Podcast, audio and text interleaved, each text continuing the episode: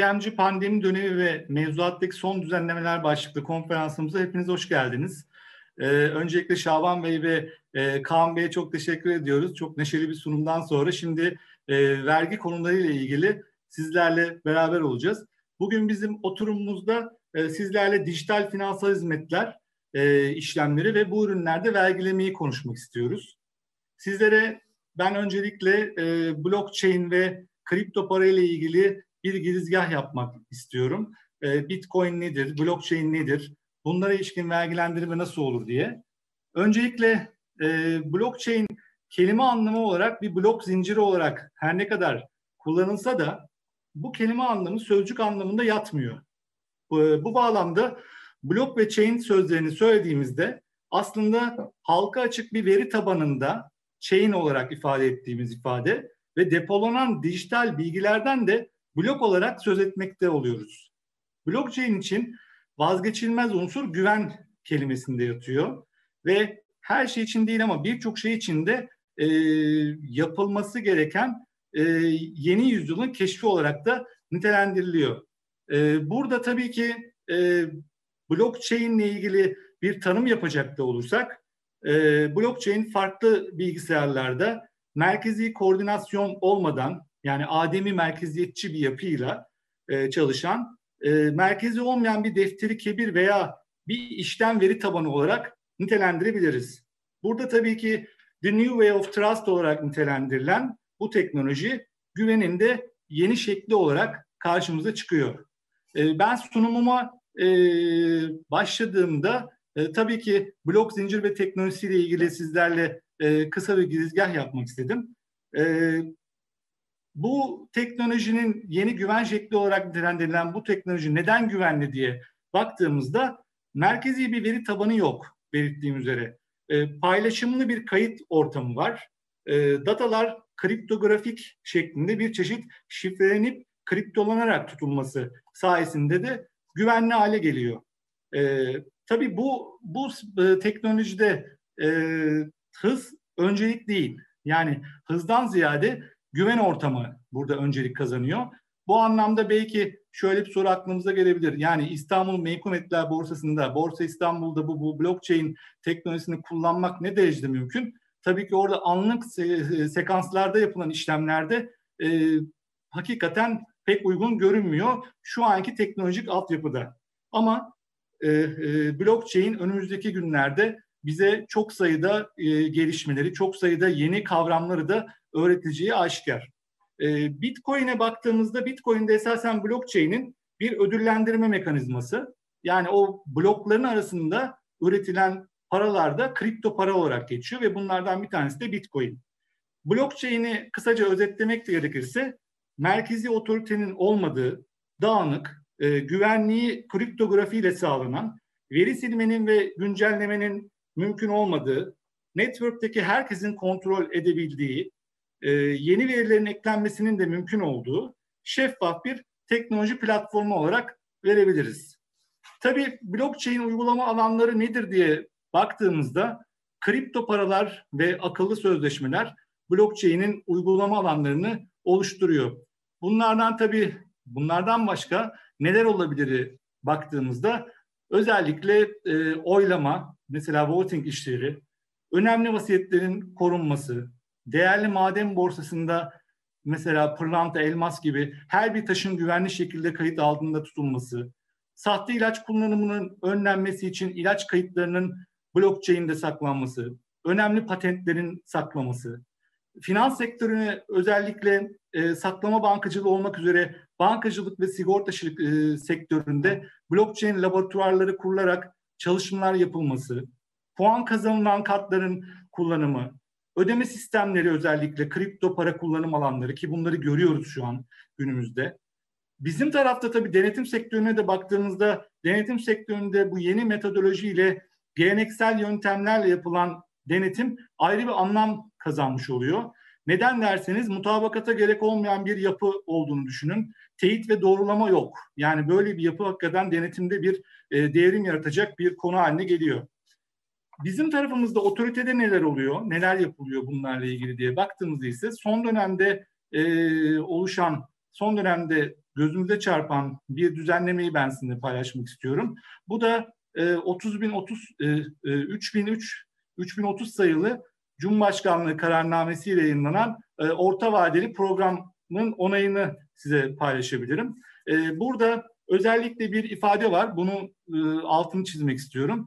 Dijital olarak alınıp satılabilen ve transfer edilebilen dijital bir değeri temsil eden sanal varlıklar, burada ifade edilen sanal varlıklar kullanılarak yapılan işlemlerin vergilendirilmesine yönelik çalışmaların sürdürülmesi gerektiği ve sürdürüleceği belirtiliyor. Aynı zamanda bu varlıkların suçun finansmanında kullanılmasının önlenmesine yönelik de bir takip mekanizmasının tesis edileceğinden bahsediliyor. Yani orta vadeli programda hakikaten sanal varlıklar adı altında kısmen de bir yani birebir Bitcoin ismi verilmese de sanal varlıkların dijital bir değeri temsil eden bu varlıkların da e, önümüzdeki günlerde borsalarının oluşturulması ve regülasyonunun yapılması da e, orta vadeli programda karşımıza çıkıyor. E, bu noktada kripto alım satım işlemi, kripto paraların vergilendirilmesinde hakikaten biz e, özel bir belirleme olmadığı için genel hükümlere göre bir vergilendirmeyi e, ve bu minvalde danışmanlık yapıyoruz. E, keza bu paralar döviz mi, kambiyo olarak mı değerlendirilmesi gerekir? Menkul kıymet alım satım olarak mı değerlendirilmesi gerekir? Yoksa bir emtia mıdır? Hakikaten bunlara yönelik birebir bir özel belirleme olmadığı için biz yaptığımız yorumlarda genel hükümler kapsamında değerlendiriyoruz. Bu noktada kripto para, bitcoin alım satımı, aracılığı, işte exchange, e, exchange piyasası ve broker hizmetlerine ilişkin oluşan gelirleri de gelir unsurları, bizim gelir vergisi kanunumuzda tanımlanan gelir unsurları içinde hangi gelir unsurunda göstereceğimize dair bir, bir özel bir belirleme bulunmamakta. Bizim yaptığımız yorumlarda genellikle kurumlar vergisi, katma değer vergisi, gelir vergisi, dijital hizmet vergisi ki son dönemde çok popüler olan bir vergi, banka sigorta muameleleri vergisi alanında ne tür bir vergilemeyle karşı karşıya kalabiliriz? Bunların hepsini genel hükümler çerçevesinde yapıyoruz.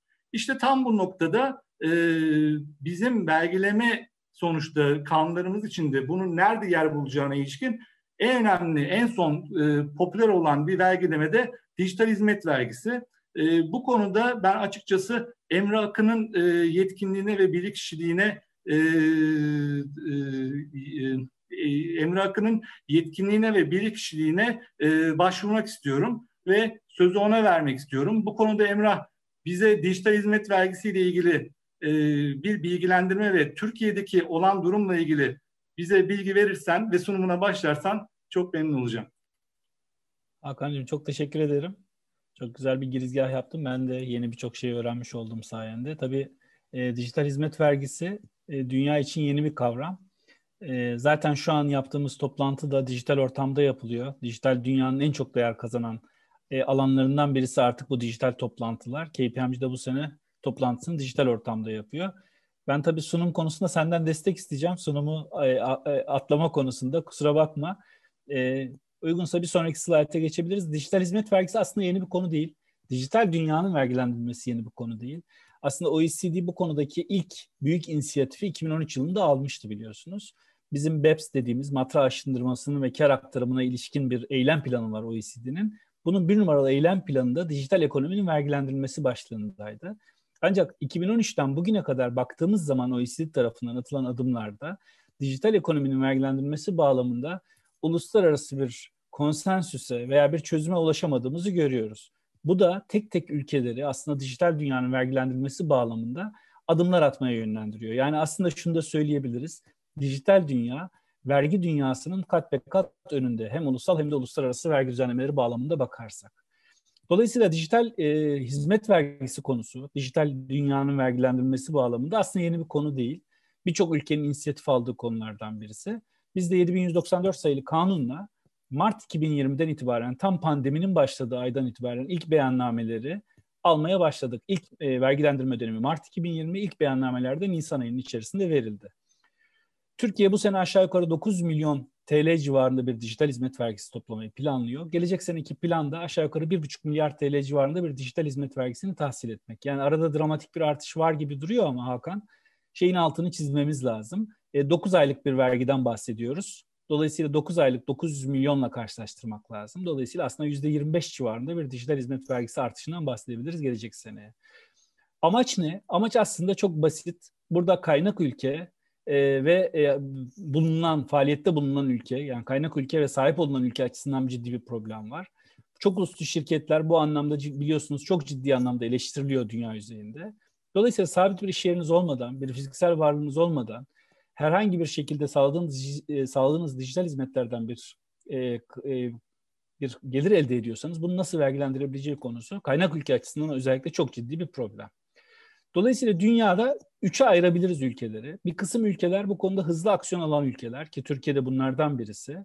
Hemen mevzuatlarına dijital hizmet vergisi veya buna benzer bir uygulamayı sokmaya sokan ülkeler ki bunların başında biliyorsunuz Fransa, İngiltere ve İtalya var. Türkiye'de başı çeken ülkelerden birisi. Bizim uygulamamız dünyadaki en rigid, en katı ve en kapsamlı uygulamalardan birisi. O anlamda Hakan'ın biraz sonra yapacağı sunum bağlamında da dijital hizmet vergisini ele almak lazım. Diğer ikinci grup ülke bu konuda henüz konuyu tartışan, uluslararası anlamda dijital hizmet vergisini getirip getirmemesi konusunda bir adım atmaya çalışan ülkeler. Burada da bir ikinci grup ülke var zaten harita üzerinde görebiliyorsunuz. Üçüncü grup ülke ise ki bu aslında kritik olan mesela İrlanda bunların başını çekiyor. Uluslararası çözümü bekleyen ülkeler. Yani OECD bir çözüm bulsun biz buradan devam edelim diyen ülkeler. Dolayısıyla böyle bir üçlü ayrım var. Dikkat edersek uluslararası çözüm bekleyen ülkeler İrlanda, Amerika gibi aslında bu anlamda bu gelirlerin toplandığı ülkeler. Dolayısıyla bu gelirlerin aktığı ülkeler. Dolayısıyla böyle bir e, çapraşık durumda var aslında mevzuatta. Şunu da altını çizelim. Kaynak ülkeler bağlamında bu gelirlerin vergilendirilmesi OECD tarafından da Avrupa Birliği tarafından da aslında normal görülen, biz vergiler açısından da normal görülen şeyler. Yani dijital hizmet vergisi aslında bir öcü veya olmaması gereken rekabeti bozucu bir vergi değil felsefi itibariyle ama şimdi Türkiye'nin ayrıntılarına girdiğimiz zaman bazı konuları eleştirmemiz gerekecek. Hakan'cığım rica edebilir miyim? Bir kere dijital hizmet vergisinin mükellef olabilmeniz için iki tane temel sınırımız var. Bu iki tane temel sınırı geçmediğiniz müddetçe dijital hizmet vergisinin mükellefi olamıyorsunuz. Bu sadece Türkiye için geçerli değil, dünyada da geçerli. Bir kere bu konuda Türkiye'de elde ettiğiniz hasılatın 20 milyon TL'yi geçmesi gerekiyor bu konuya ilişkin hasılatınızın. Dünya genelinde de bu anlamda elde ettiğiniz hasılatın 750 milyon euronun üzerinde olması lazım. Dolayısıyla zaten dijital hizmet vergisi dediğiniz verginin mükellefinin dünyada da yaklaşık 25-30 civarında şirket olabileceğini anlamış oluyoruz. Bu bağlamda da dijital hizmet vergisi aslında mükellef grubu çok da fazla olmayan bir mükellef e, grubuna hitap eden bir vergi. Bu sadece Türkiye için böyle değil, Fransa ve İngiltere için de böyle. Türkiye'deki vergi oranımız %7,5. Hiçbir hizmete ayırmadan biz %7,5 bir vergi alıyoruz. Biraz sonra Fransa ile İngiltere'yi karşılaştırmaya çalışacağım. %7,5 dünyadaki en yüksek dijital hizmet vergisi oranlarından birisi. E, biliyorsunuz e, oransal vergilerin ciddi enflasyonist etkileri de oluyor. Bu açıdan baktığımız takdirde %7,5'luk bir nispi vergi aslında enflasyonist anlamda malların da fiyatlarına çok ciddi bir şekilde yansıyabilecek dijital mallardan bahsediyorum bir vergi. Nereden alıyoruz biz dijital hizmet vergisini? Yani konusu ne verginin? Bir kere reklam hizmetleri. Dünyada üzerinde konsensüs sağlanan konulardan birisi bu. Reklam internet üzerinden, dijital dünyada verilen reklam hizmetleri üzerinden alınıyor. Biliyorsunuz bizim bu konuda bir de getirdiğimiz stopaj var. O stopaj uygulaması da hala devam ediyor. Dolayısıyla reklam hizmetleri üzerinde hem dijital hizmet vergisi var şu an hem de bir e, önceden 2019 yılında başlattığımız stopaj uygulaması var. Reklam hizmetlerinin üzerinde aşağı yukarı %22,5'luk bir vergiden bahsediyoruz. Şu an sadece dijital anlamda. Bunun dışında dijital herhangi bir içeriğin satışı, bu içeriklerin dinlenmesi, oynanması, e, kaydedilmesine yönelik hizmetler. Bu yani dijital hizmetler, dijital dünyada sunulan bütün hizmetler ki Türkiye'nin bu ayrıştığı noktadır. Onun altını çizelim. Türkiye'deki dijital hizmet vergisinin en gri, en müpem noktası bu. Dolayısıyla bu anlamda da Türkiye'de bu hizmetlerin hepsi dijital hizmet vergisinin kapsamına alınmış durumda e, yayınlanan kanunla birlikte. Bunun dışında dijital platformların, dijital ortam sağlayan e, aracıların vergilendirilmesi konusunda da dünyada e, üzerinde mutabakat sağlanan alanlardan birisi. Yani pazar yerlerinin özellikle mesela vergilendirilmesi bu bağlamda değerlendirilebilir. Ancak tekrar altını çizerek belirteyim %7,5'luk oran bu işlemlerin hepsi için geçerli. Sayın Cumhurbaşkanı'nın bu oranı %15'e kadar arttırmaya %1'e kadar düşürmeye de yetkisi var. Ancak şu ana kadar da o yetki kullanılabilmiş değil. Onu da belirtmiş olalım. Dijital hizmet vergisine ilişkin tekil uygulamalara gittiğiniz takdirde bazı ülkelerin çıkarlarının çatışması çok normal. Biraz önce de bahsettim. Kaynak ülke açısından özellikle ciddi bir problem bu. Amerika Birleşik Devletleri de bu konuda bir soruşturma açtı yakın dönemde. Bu soruşturmanın kapsamına İngiltere, İtalya, Brezilya ile birlikte Türkiye'yi de dahil etti. Asıl buradaki problemlerden birisi dijital hizmet vergisi acaba e, rekabeti bozucu bir etki yaratıyor mu? Dünya ticareti anlamında ve Amerikan şirketleri açısından. Bu soruşturma hala devam ediyor. Hatırlarsanız bir benzerini Fransa için Amerika yapmış ve Fransa'ya ilişkin bazı ithalat tedbirleri almaya yaklaşmıştı ve Fransa o yüzden vergisini, verginin uygulamasını bir süre ertelemişti. Dolayısıyla Türkiye'de şu an benzer bir ticaret soruşturmasıyla karşı karşıya. Bunun taraflarını dinliyor şu an Amerikan Ticaret Bakanlığı Ofisi. Bunun tarafları dinleniyor ve dolayısıyla Amerika'nın skopunda bu dijital hizmet vergilerinin oldukça yer tuttuğunu görmemiz açısından önemli bir şey. Bu soruşturmanın e, odağındaki ülkelerden birisi de Türkiye şu an. Bir sonraki slayta gidebilir miyiz? Dünyada dijital hizmet vergisi dediğimiz zaman karşımıza çıkan iki tane ana ülke var. Bunlar oldukça önemli ülkeler ki e, hem bu işlemlerin çok olduğu ülkeler hem de bu anlamda Avrupa Birliği ki Brexit dolayısıyla İngiltere değil ama Avrupa Birliği üyesi olduğu için Fransa e, uygulamaları önemli ülkeler. Ben burada size bu üç ülkenin karşılaştırmasını yapmaya çalıştım ki dijital hizmet vergisini eleştirirken nereden eleştirebiliyoruz? Türkiye'nin dijital hizmet vergisi uygulaması acaba neden aslında e, global anlamda, ticari anlamda bizi zor durumda bırakılacak bir dijital hizmet vergisi uygulaması onu tartışma açısından. Bir kere oranımız gördüğünüz gibi oldukça yüksek. %7,5 bir oran. Fransa'da %30, İngiltere'de %2'lik bir oran var ama Türkiye'de %7,5 çok ciddi bir oran. Özellikle bir e, dolaylı vergi olarak değerlendirirsek. Ki mesela örneğin pazar yerlerinde %7,5'luk bir marj e, çok ciddi bir vergisel efekt yaratacak bir durum. Pazar yerlerinden de biz şu an alınan komisyonlar üzerinden %7,5'luk dijital hizmet vergisi istiyoruz. Dikkat ederseniz vergiye tabi işlemler konusunda Türkiye iki ülkeden de farklı bir şeyi daha kapsama sokmuş durumda. Dijital içerikleri. Dijital içerikleri soktuğunuz zaman kanunun kapsamına bilgisayarınızda kullandığınız programdan saatinizi işleten sisteme kadar her şeyi aslında verginin kapsamının içerisine sokmuş oluyorsunuz. Bu ne Fransa'da ne de İngiltere'de vergiye tabi tutulan bir hizmet değil ki böyle bir şey yaptığınız zaman verginin spektrumunu çok genişletmiş oluyorsunuz. Dijital hizmet vergisi bu açıdan da Türkiye'de e, eleştirilen hususlardan birisi. Yani işletim sistemleri de dijital hizmet vergisi anlamında Türkiye'de ciddi bir şekilde e, vergiye tabi tutuluyorlar. Bu da önemli gri ve e, olumsuz alanlardan birisi. Bütün ülkelerde B2B veya B2C işlemler vergiye tabi. Bunda bir sıkıntı yok. Türkiye'de vergi aylık. Mükellefiyet açısından Türkiye zor bir ülke biliyorsunuz. Yüzlerce beyanname veriyorsunuz yıl içerisinde ki biliyorsunuz muhtasar ve e, SGK beyannamelerinin birleştirilmesi çalışmaları yapıyor uzun yıllardır. En son aşamada artık şu an başarıldı. Bunun amacı da zaten verilen beyanname sayısını azaltmakta ama şu an biz aylık bir e, dijital hizmet vergisi de getirmiş olduk buranın mükelleflerine. Oysa ki İngiltere'de ve Fransa'da yıllık bir vergiyle karşı karşıyayız. Hadler aşağı yukarı benzer. E, özellikle global hadler benzer. Orada bir sıkıntımız yok. Şirketin zararda olması durumunda Fransa'da e, vergi mükellefiyetini etkileyen bir durum yok. E, e, Fransa'da da yok. İngiltere'de de aslında kısmen bir durum var. Ama asıl problemlerden birisi dijital hizmet vergisinin mükerrerliği konusu. Mesela sizin yapmış olduğunuz bir işlem Fransa'da da dijital hizmet vergisine tabi ise, mesela kripto para açısından bu tartışılabilecek konulardan birisidir. Türkiye'de dijital hizmet vergisinin tekraren alınmasını yani duble alınmasını engelleyecek bir mekanizma yok. Dolayısıyla bu mekanizma Fransa'da da yok. Fransa ile Türkiye arasında bu işlemi yapıyorsanız hem orada dijital hizmet vergisi ödeyeceksiniz hem Türkiye'de dijital hizmet vergisi ödeyeceksiniz. Oysa ki İngiltere'de %50'lik bir istisna var. Dolayısıyla özetle şunu söyleyebilirim. Dijital hizmet vergisine ilişkin bir düzenleme yapması Türkiye'nin son derece isabetli. Ancak kanunun e, kapsamının, oranının, e, istisnalarının tekrar ve baştan tekrar ele alınmasında, dijital dünyanın vergilendirilmesi bağlamında e, sonsuz yarar var diyeyim. Ve ben sözü asıl sözün sahibine Hakan'a ileteyim. Acaba bizim e, bankacılık sektöründe dijital hizmet vergisinin nasıl bir yansıması olabilir diye. Teşekkür ederim. Emrah çok teşekkür ederim. Hakikaten şu sunuma bakıyorum. E, kıyaslaman çok değerli bizim için. E, Türkiye'deki yapı çok farklı. Biz bunu kendi müşterilerimizde de görüyoruz. E, burada tabii çok ciddi bir vergileme oranı var yüzde yedi buçuk e, bakıldığında. Bizim finans sektöründe nasıl buna bir reaksiyon gösteriliyor? Tabii şöyle ben özetleyeyim. Senin de belirttiğin üzere dijital ortamda sunulan her türlü reklam hizmetleri giriyor. Dijital ortamda sunulan e, aracılık hizmetleri giriyor. Ve bu dijital ortamda verilen e, sunulan hizmetler nedeniyle hasılat da sonuçta yüzde yedi buçuğu bu vergiye ayrılmak zorunda. Tabii e, bunu söylediğimizde e, özellikle kripto para ve bu şekilde bitcoin ticareti yapan kurumların da ciddi bir bölümü hemen hemen hepsi dijital ortamı kullanan kurumlar.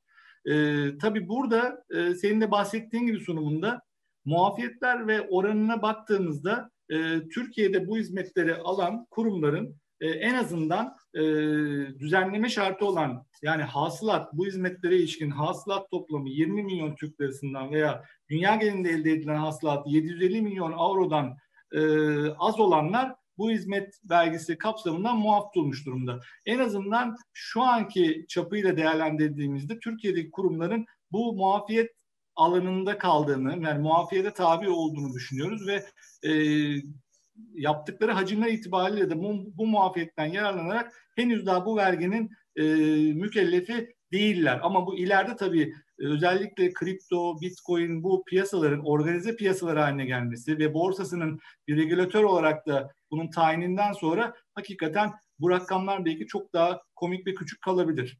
E, baktığımızda belirttiğim gibi verginin mükellefi dijital hizmet sağlayıcıları bu anlamda internet ortamını kullanan, aracılık faaliyeti yapan ki kripto, para alım satımı yapan kurumlar bu iş, hizmetleri veriyorlar. Yani bu verginin konusuna girdikleri aşikar ama dediğim gibi muafiyet anlamında en azından muafiyetten yararlanarak şu an için bu vergiyle ilgili bir beyanname, bir sorumlulukları bulunmuyor bizim örneklerimizde gördüğümüz üzere. Tabii dijital hizmet vergisi senin de belirttiğin gibi çok fazla yani çok fazla uygulama alanı olan bir vergi. Yani burada baktığımızda antivirüs programı satışından sanal mağazada e, oyunların biliyorsunuz bu oyunlar inanılmaz şekilde bir talep uyandırıyor ve bu, bu oyunlara ilişkin erişim hakkı kullanıcılara oyun satışı yapılan sanal para satışlarından e, elektronik cihazların dinlenmesi, kaydedilmesine yönelik hizmetlere kadar çok sayıda hizmet türü hasılatı dijital hizmet vergisine tabi. Keza yine dijital ortam sağlayan kurumlar da bu verginin sorumluluğuna giriyor. Yani dijital ortamı sağladığınız anda siz sonuçta üçüncü kişileri araç satışlarını kolaylaştırmak için bir, bir dijital ortam sağlıyorsunuz işletmeniz olarak. Siz de dijital hizmet vergisine tabisiniz. E, keza e, gördüğünüz üzere slayttan da sanal mağazası üzerinden firmaların ürünlerini satışına aracılık eden B işletmesi gibi veya internet sitesi üzerinden çeşitli kültür, sanat, spor benzeri etkinlik biletleri, ulaşım araçları biletlerinin satışına aracılık eden bir işletme veya kişilerin mesleki kariyerleriyle ve mesleki alanlarıyla ilgili paylaşım yapabilecekleri dijital ortam sağlayan başka bir işletme bu verginin konusuna giren faaliyetlerde bulunuyorlar. Sadece burada şunu söylemekte fayda var. Eğer bir işletme kendi imal ettiği tekstil ürünlerini veya işte bir e, satın aldığı bir aksesuarı e, bunun alım satımına ilişkin kendi internet sitesini kullandığında en azından bu hasılat bu verginin konusuna girmiyor. Ben sadece senin güzel sunumundan sonra bunu sadece farklı olarak söyleyebilirim. Ee, tabii dijital hizmet vergisi dışında bizim konu başlığı ettiğimiz bir başka vergi türü de gelir vergisi. Ee, gelir vergisinde e, özellikle Bitcoin, kripto para e, satışı yapan veya işte exchange faaliyetlerinde bulunan kurumların e, bu kripto para, bitcoin'i ne şekilde vergilendirilmesi gerektiğine ilişkin hakikaten soru işaretleri var. Burada tabii bahsettiğim üzere e, para piyasası organize olmuş yani borsası olan ya da piyasayı işleten bir kurum varsa organize borsalar e, borsa olarak nitelendiriliyor. Keza burada İstanbul mesela Borsa İstanbul nezdinde borçlanma araçlarının satılması veya e, Merkez Bankası nezdindeki para piyasası veya son dönemde e, çok gündemde olan e, takas bank para piyasası ki çok fazla sayılarıyla e, işlem hacmiyle gelişen bir piyasa. Bunlar hep organize piyasalar olarak, e, olarak nitelendiriliyor. E, bunun dışında tabii ki bir de OTC dediğimiz, over the counter dediğimiz e, tezgah üstü piyasalar var. Şu an e, Bitcoin piyasasına baktığımızda yurt dışı olmak üzere başta ciddi bir bir, bir e, ciddi bir borsası olan bir işlem silsilesi. Ama bunun maalesef Türkiye'de bir özel bir düzenlemesi veya regüle edilen bir e, borsası şu an için mevcut değil. Bu anlamda da baktığımızda kripto para alım satımı bir kambiyo işlemi mi sayılacak? Döviz alım satımı gibi mi değerlendirilecek? Yoksa bir menkul kıymet olarak mı değerlendireceğiz ki menkul kıymetlerin vergilendirilmesi olan geç 60. madde kapsamında tehkifata mı tabi tutacağız? Yoksa bir değer artış kazancı olarak mı değerlendireceğiz? Hatta ileride takas işlemleri olursa e, bunlar elden çıkarma sayılacak mı? Keza ticari kazanç hükmünde eğer emtia sayılırsa ki bu bu konu aynı şekilde altında da mevcut. Şu an için özel bir düzenleme olmadığı için e, emtia sayılırsa ticari hükümlere göre mi vergilendirilecek? Yoksa emtia sayılırsa yine maliyet bedeliyle mi satış bedeli arasındaki fark bulunacak?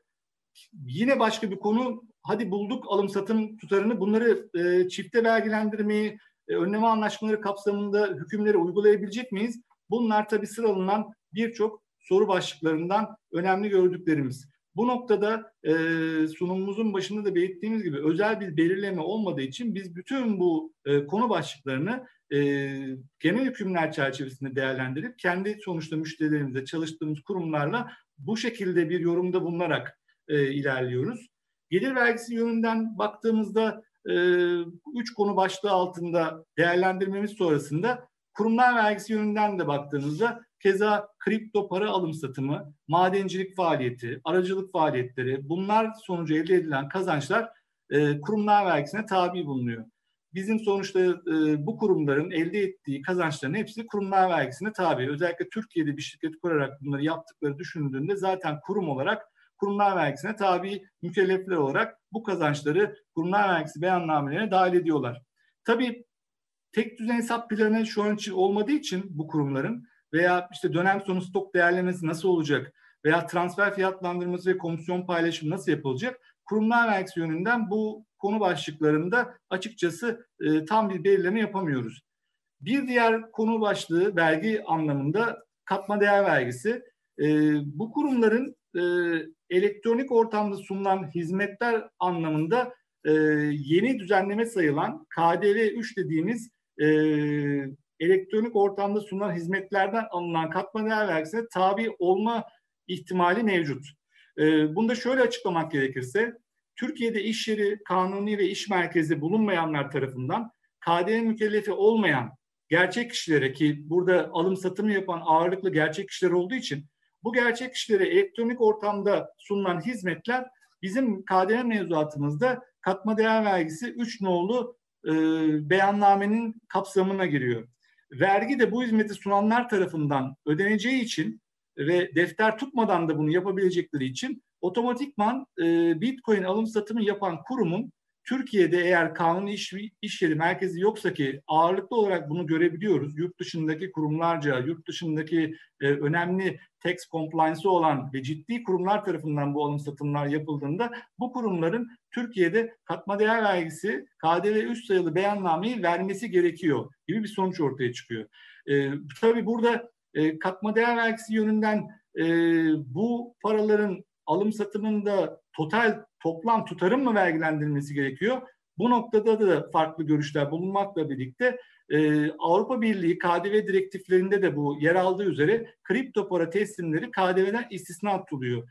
Ülkemizde de uygulamalarda toplam tutarın vergilendirilmesinden ziyade bu arım satım, aracılık yapan e, kurumların elde ettiği hizmet bedellerinin KDV 3'e tabi tutulması gerektiğinin daha doğru olduğunu düşünüyoruz. Keza ileriki dönemlerde e, Bitcoin'in de bu, bu kripto paraların da döviz veya kambiyo olarak değerlendirilmesi sonucunda e, sadece alım satımında elde edilen komisyonların bir şekilde vergilendirilmesini öngören düzenlemeleri de ileride göreceğimizi umut ediyoruz.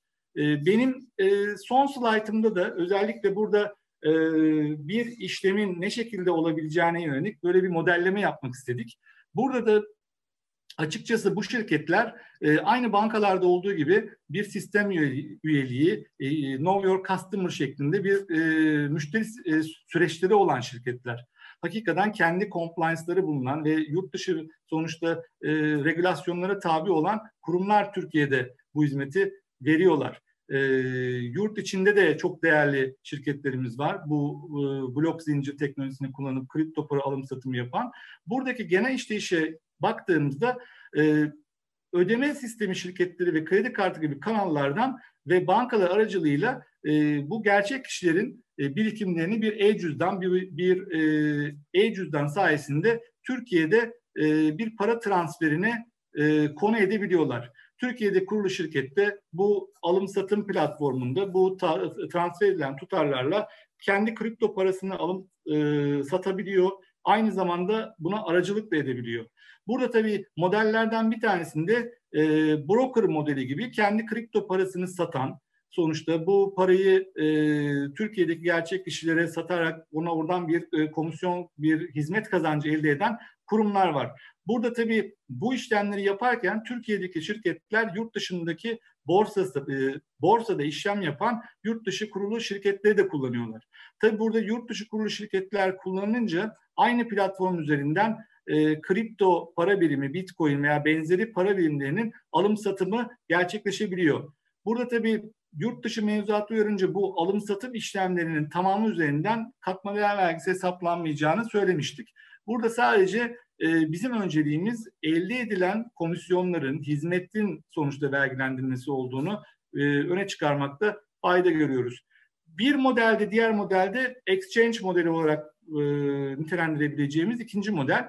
Burada da yine bu şirketler yurt dışındaki platform üzerinden küresel ağda tüm kullanıcıların kullanımına açılan bir geniş bir borsayı sonuçta hizmet olarak sunabiliyorlar. Böyle bir borsanın kullanımını mümkün kılabiliyorlar. E, Türkiye'deki gerçek kişilerde e, keza kurumlar da olabiliyor ama ağırlıklı gerçek kişiler bu e, platformda hem kendi bitcoinlerini alıp satabiliyorlar, değiş tokuş yapabiliyorlar hem de oradan bitcoin veya benzeri kripto paraları satın alabiliyorlar. İşte tam bu noktada e, Türkiye'deki şirketin kendi kriptosunu satması durumunda stok değerleme yöntemi nasıl olacak?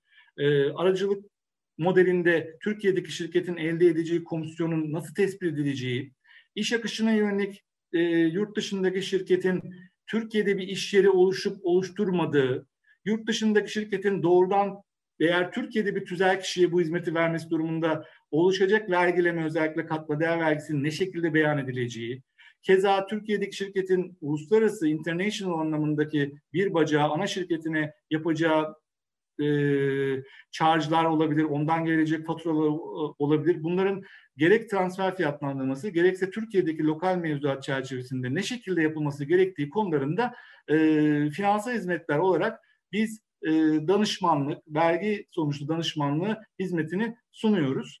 E, bu noktada benim sunumum e, burada sona eriyor.